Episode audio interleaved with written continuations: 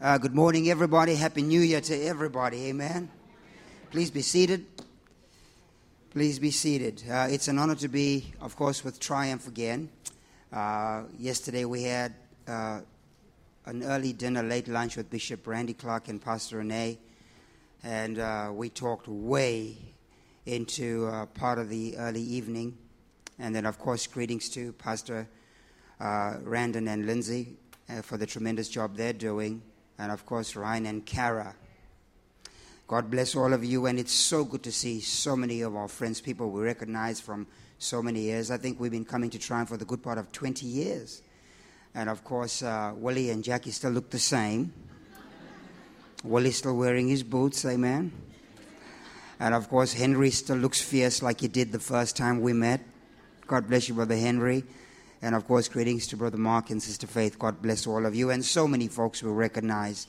The music program is tremendous here. Tremendous. It was wonderful this morning. Amen. I'm going to share a little thought with you. Tonight, each you will get to greet everybody because we're running, as you are aware, we're running with a bit of a clock.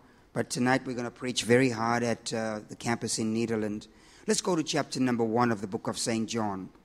St. John, chapter number 1. We are so thrilled and so proud to see what's happening here. The last time we were here, this building was just roofed. And there was all kinds of stuff on the floor here. And Ryan was trying to explain to me where the platform would be and the pulpit and so on. I couldn't really make sense of it. But this is absolutely amazing and decked out. I noticed you got the animal in a cage there. The way he drums, he needs to be in a cage. Amen. All right, let's go to chapter number 1 of St. John, and then we're going to hit you with 1 Samuel. 1,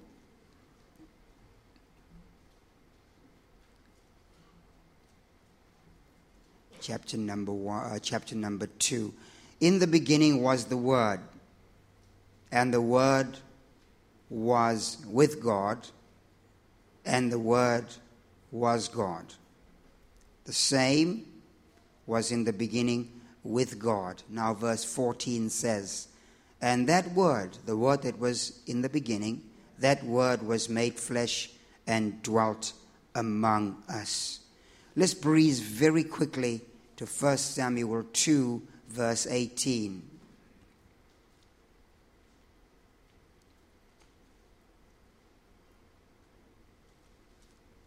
But Samuel ministered before the Lord, being a child,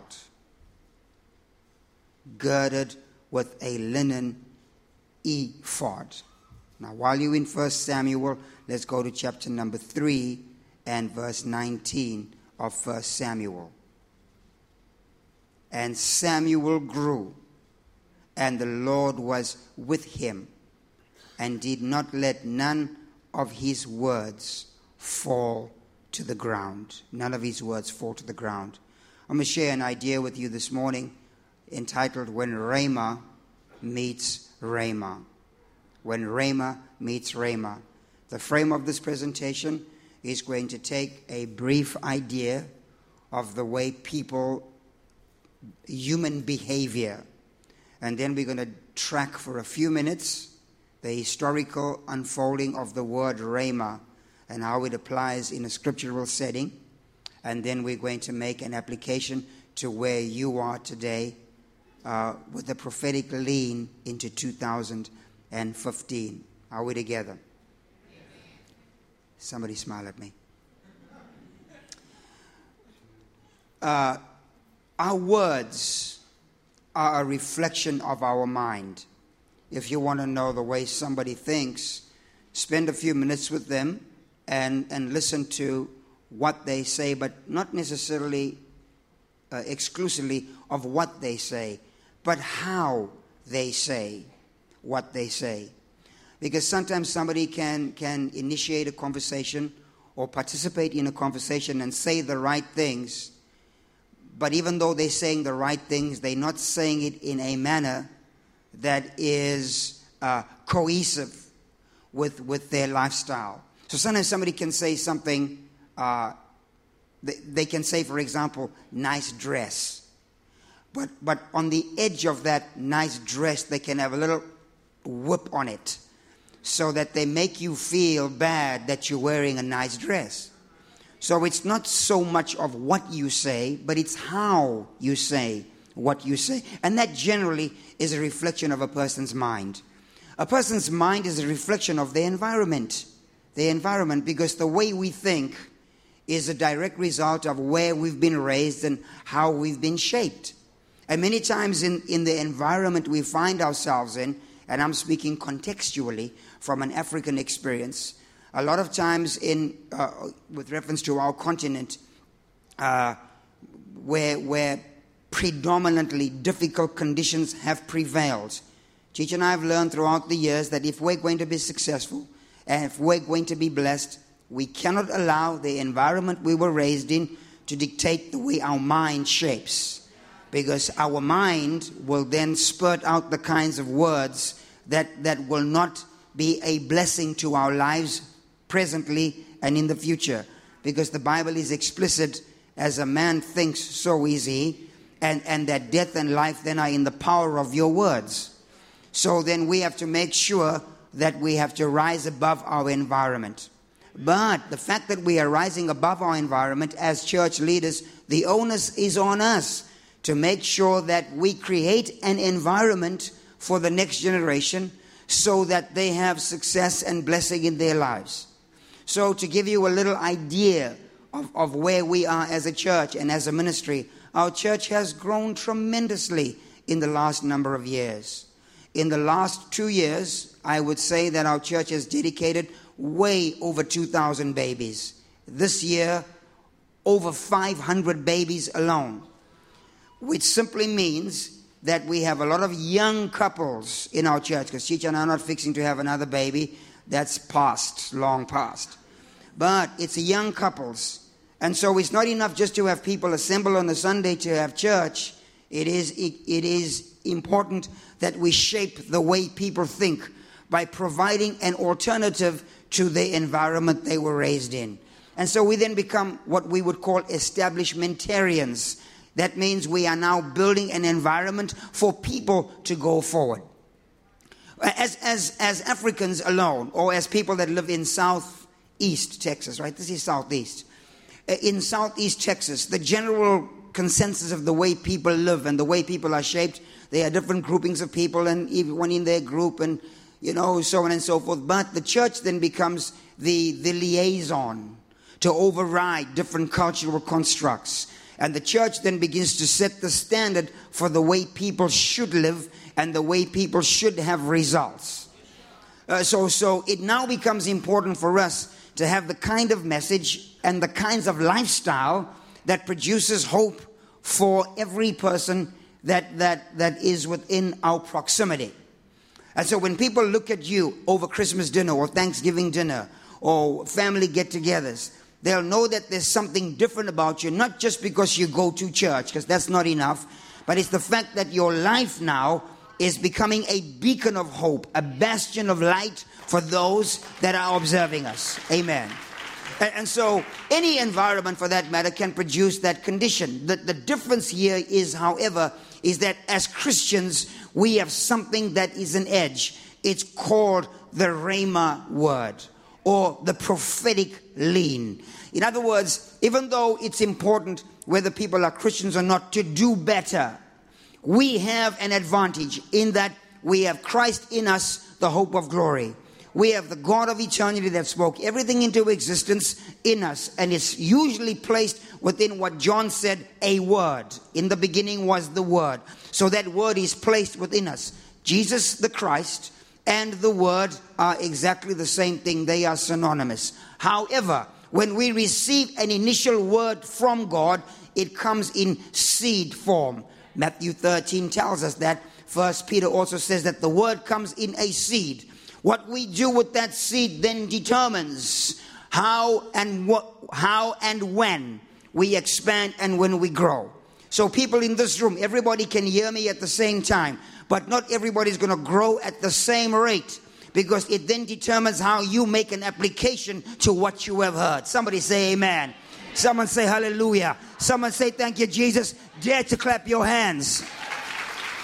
All right. It's going to be good. It's going to be good if I can eventually get there. The word Rhema cannot be claimed by the writers of the gospel. The word Rhema and the word Logos move together. So let's deal with a historical commentary very quickly of those words. When the Bible says in John chapter number 1 verse 1, in the beginning was the Word. T.C. Dexter is here. Can you believe it? Dexter from Tulsa. Dexter. Good to see you.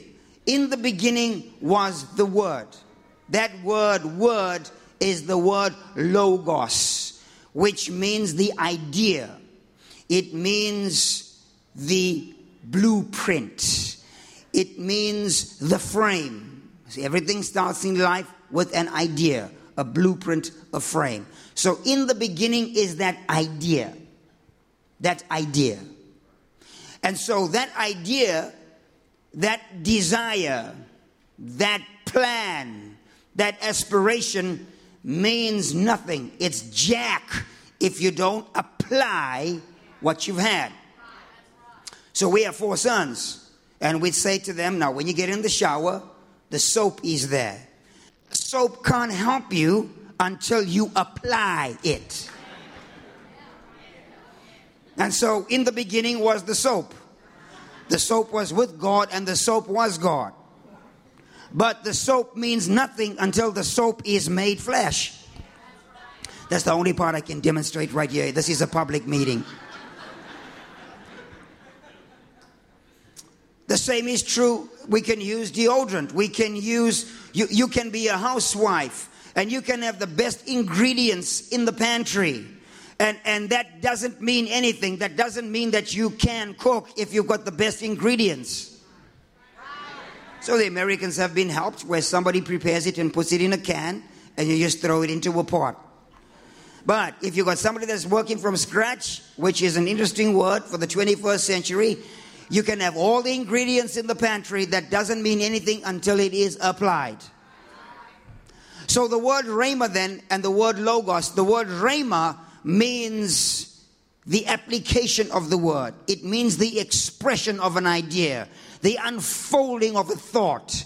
So this building is a Rhema of the plan. The plan was the Logos. The blueprint, as long as it's on blueprint form, you don't have a building. In essence, you do, but it's just on a scroll or a piece of paper on the wall. Until that plan is then brought into fulfillment, you don't have the expression of what was an idea. That's true of everything. That's true of absolutely everything in your life. It begins with the plan, ends with the manifestation. Begins with the plan, ends with the manifestation. That's true of everything in your life. That's true of marriage. It's true of education. It's true of your business. It's true of your life. It starts with a plan and ends, ladies and gentlemen, with manifestation. Now, how does that apply here? The word Rhema actually comes out of the Greek world, where the founders of the Greek culture and the Greek nation had a plan. And Aristotle, Socrates, and Plato call that word plan Logos. We have a plan for our nation. We have a plan for the Greeks. We have a plan for our future.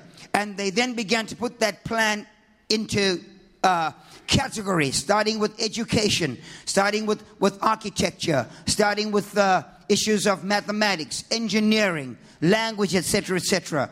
And then they began to systematically implement the plan into what they then called Logos, the expression, to where the Greeks became arguably in history one of the most potent nations that ever came to the family of man.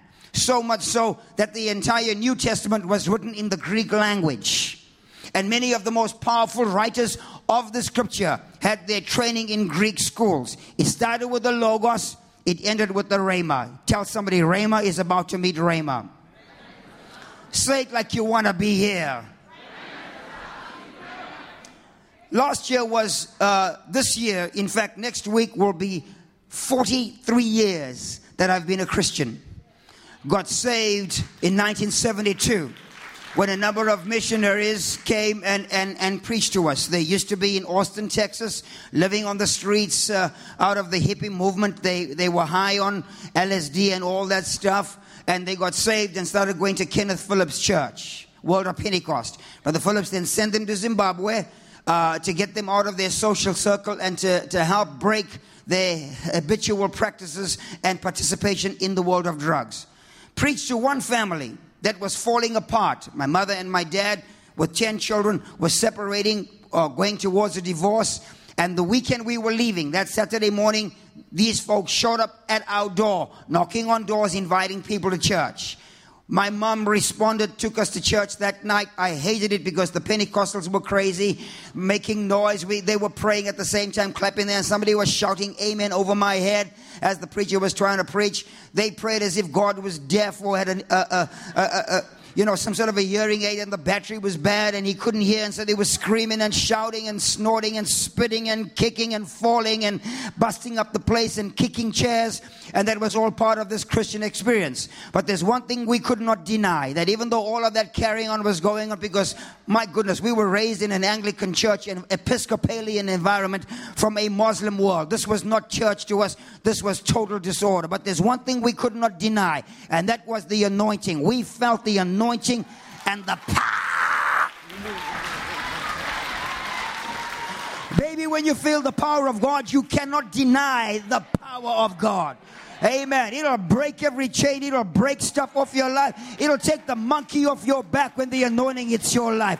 That anointing will fix your marriage, your life. Don't mess with the monitor. Leave it up there. It'll change your life. It'll change the trajectory of your future. This anointing will answer your prayer. It will bring fulfillment of all your hopes and dreams. I pray the anointing hits your life. Someone say amen.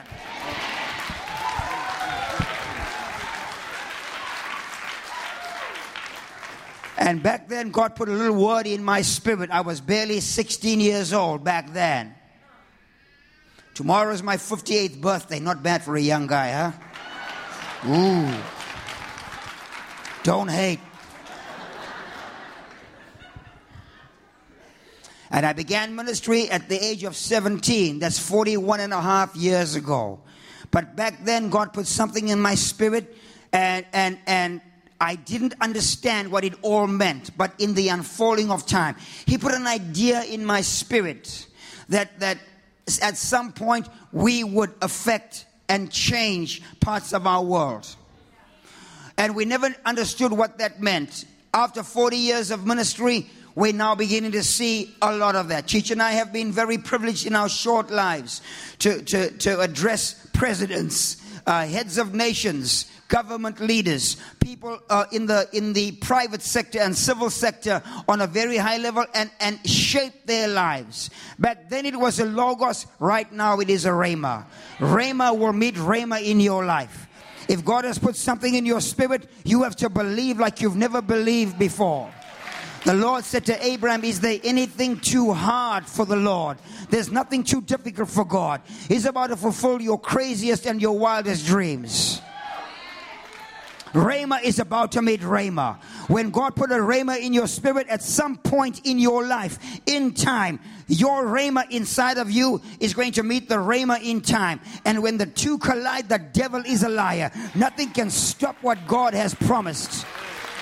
You might be in the middle of a midnight, in the middle of a storm. You got to believe that the rhema that God has placed in your spirit shall live and not die. You got to tell the devil and his mother-in-law, I shall not die, but I shall live to declare the works of the Lord.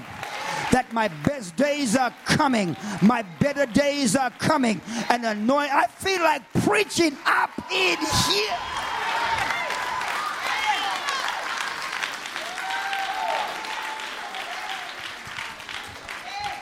Slap someone a high five. Tell them, I want to see if your hand's working. I want to see if it's working. I want to see if that hand is working. Amen. I'm preaching in a minute or two. Amen. Amen. Amen. We've been stuck in the middle of a famine, stuck in a desert place, stuck in the middle of hell. But the devil can go to hell, because I really believe that God is able to do exceeding abundantly above all that we can even ask or think. The rhema inside of me is about to be released in a very cataclysmic way.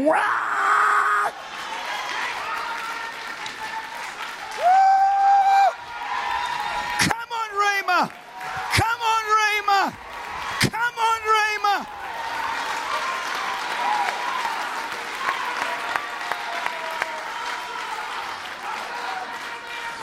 The songwriter said, my hope is built on nothing less than Jesus and his righteousness. Something has been rising and raising up in my spirit. I believe that God still answers prayer. God works miracles. God is a savior of marriages and life. God is an... Oh, come on, Holy Ghost.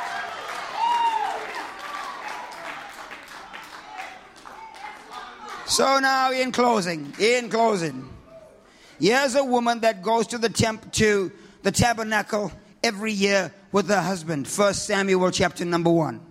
Akaniah has two wives, Peniah and Hannah. Peniah is having children almost every year. She thinks it's in the water she drinks. Hannah can't have children. And so Hannah, her prayer is to have a child. Not so much so that she can have a child to end the so-called curse on her life.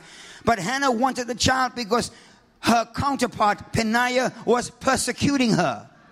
Her desire was not to have a child to have a child's sake. Her desire was that the persecution can end. Isn't it amazing when people are really jealous of you that they'll persecute you for the reasons of your lack and your inadequacy? But God is a miracle worker. One writer said he works in mysterious ways, his wonders to perform. And so in an area where you have your greatest weakness, that's actually, ladies and gentlemen, where your greatest strength is. Because I heard the writer of the book of 1 Corinthians say, when I am weak, then I am strong. In my greatest weakness, that's when my strength is coming. In my storm, I'll find my answer. In the middle of a famine, I'm going to get my Rhema word. Rhema is inside of me, and I will not die until that Rhema is fulfilled. And so Hannah goes to Shiloh every year to pray. Elkaniah, husband, is taking offerings there to bring his tithes. Deuteronomy 16:16 says, 3 times a year a man will appear before the Lord and he will bring his tithe. And so every year she would go with him and she would pray while her counterpart is looking after yet another baby. And so Elkaniah was giving her great blessing, giving her extra portions of food and extra portions of raiment, but that's not what she wanted. So now Hannah has resolved within her heart that she's not going to have this baby. And so the year when she decides this is not going to happen, suddenly she's praying in the temple or in the tabernacle, in the woman's section. And something jumps on this woman. And she begins to pray that no one else around her can understand. This is the first manifestation of what we would call as charismatics glossolalia, or speaking in another language. In other words, Romans 8 verse 26, she's now praying in a language that her spirit can't identify with. She's praying in a language to get what the Holy Spirit wants in her life. And she starts praying, and the priest comes and says, you're drunk. And like Peter said on the day of Pentecost, she said, I'm not drunk as you think. I'm drunk, but not the way you suppose. I'm drunk with a Rhema word that's in my spirit that's looking for expression. She says, biologically, in my own words, biologically and physiologically, my body will not permit me to have a child. But my spirit says that I'm eligible to have a child. And what my body says I can't have, my spirit is overruling. And so I'm going to bridge the gap with a prayer. And my prayer is going to release the Rhema that's in my life.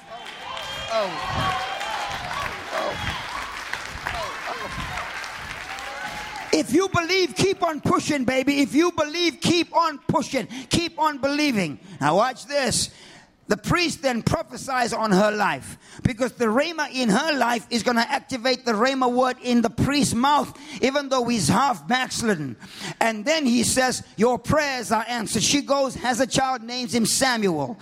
At the age of 3, she gives Samuel to the Lord. She dedicates him to the Lord when he's 3 years old. And at that age, she puts him in the care of a bunch of crazy people. Eli is crazy. His two sons are psychopaths, Hophni and Phinehas. They perverts. They have no integrity, no righteousness, no desire for God. And here is a child placed in an environment that's antagonistic to everything that's right.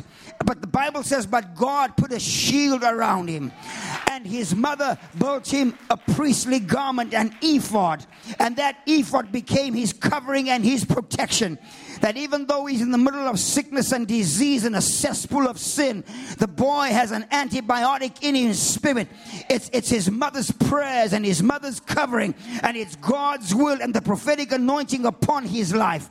That no matter, even if you're in the valley of the shadow of death, you'll fear no evil, because God will be with you. And the Bible says, and Samuel grew and became strong, and God didn't allow any of his words to fall to the ground. I don't know what your future is or what your desires are, but I'm here to tell you on this first Sunday of 2015 that 2015 is going to be a better year for most of you, a great year for some, and a fantastic year for somebody else.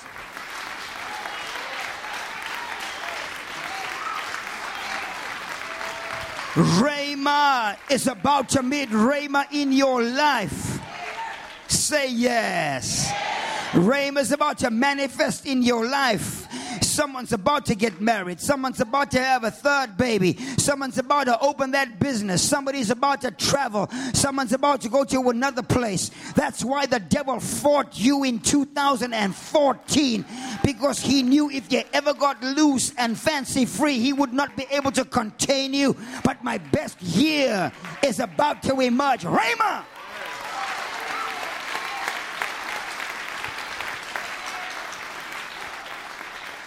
Stand up, let's pray. Amen. Stand up, let's pray. We'll catch you tonight for the rest of this. Amen. Join hands with a believer.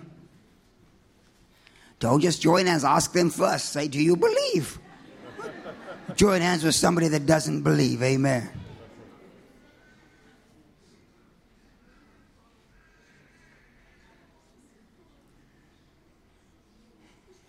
Twenty years ago,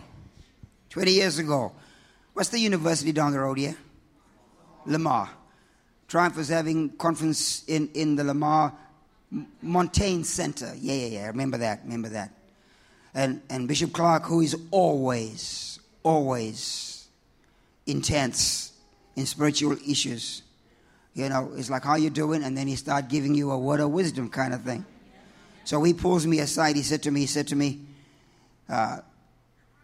Bishop Tudor, he said, even though you don't see it, he said, I see stuff on your life that you don't see. He said, I've been in church all my life. I've been in a miracle environment from a very young age.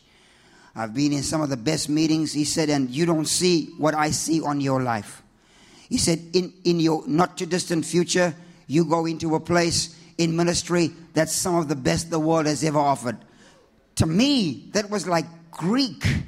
It didn't even make sense, because I was judging my life by my immediate environment. And Cheech and I couldn't see a future from what somebody was looking at. And just looking across the board here. There's a wonderful breakthrough coming. Wonderful breakthrough coming on most of your lives. I can just see it. We're coming into a season of answered prayers. We're coming into a season where we've been waiting, but that waiting is coming to an end. Last year I was flying from Atlanta to New York and then New York home. But when we got into JFK, we were in this holding pattern. And I could see JFK Airport down there. And we're just going round and round and round. We were in a holding pattern. We had arrived, but we hadn't landed. God's about to cause your holding pattern to end. You're about to land. Father, we receive it. We command your blessing. We command your anointing on every marriage, every family, every household, every business. For those that haven't worked in months, we thank you for opening a door in the next few days for employment. Father, for those who are struggling with housing, we pray that you resolve this by Valentine's Day. Housing is coming. Blessing is coming. Anointing is coming. Reconciliation is coming. The anointing of the Lord is about to elevate. We thank you for blessing triumph in a significant way. Amen. Pray for the person on your left and your right. I pray for the person on my left and on my right, that they'd prosper and be successful, and that they would be good health. We thank you, Lord, in the name of Jesus. Everybody put your hands together.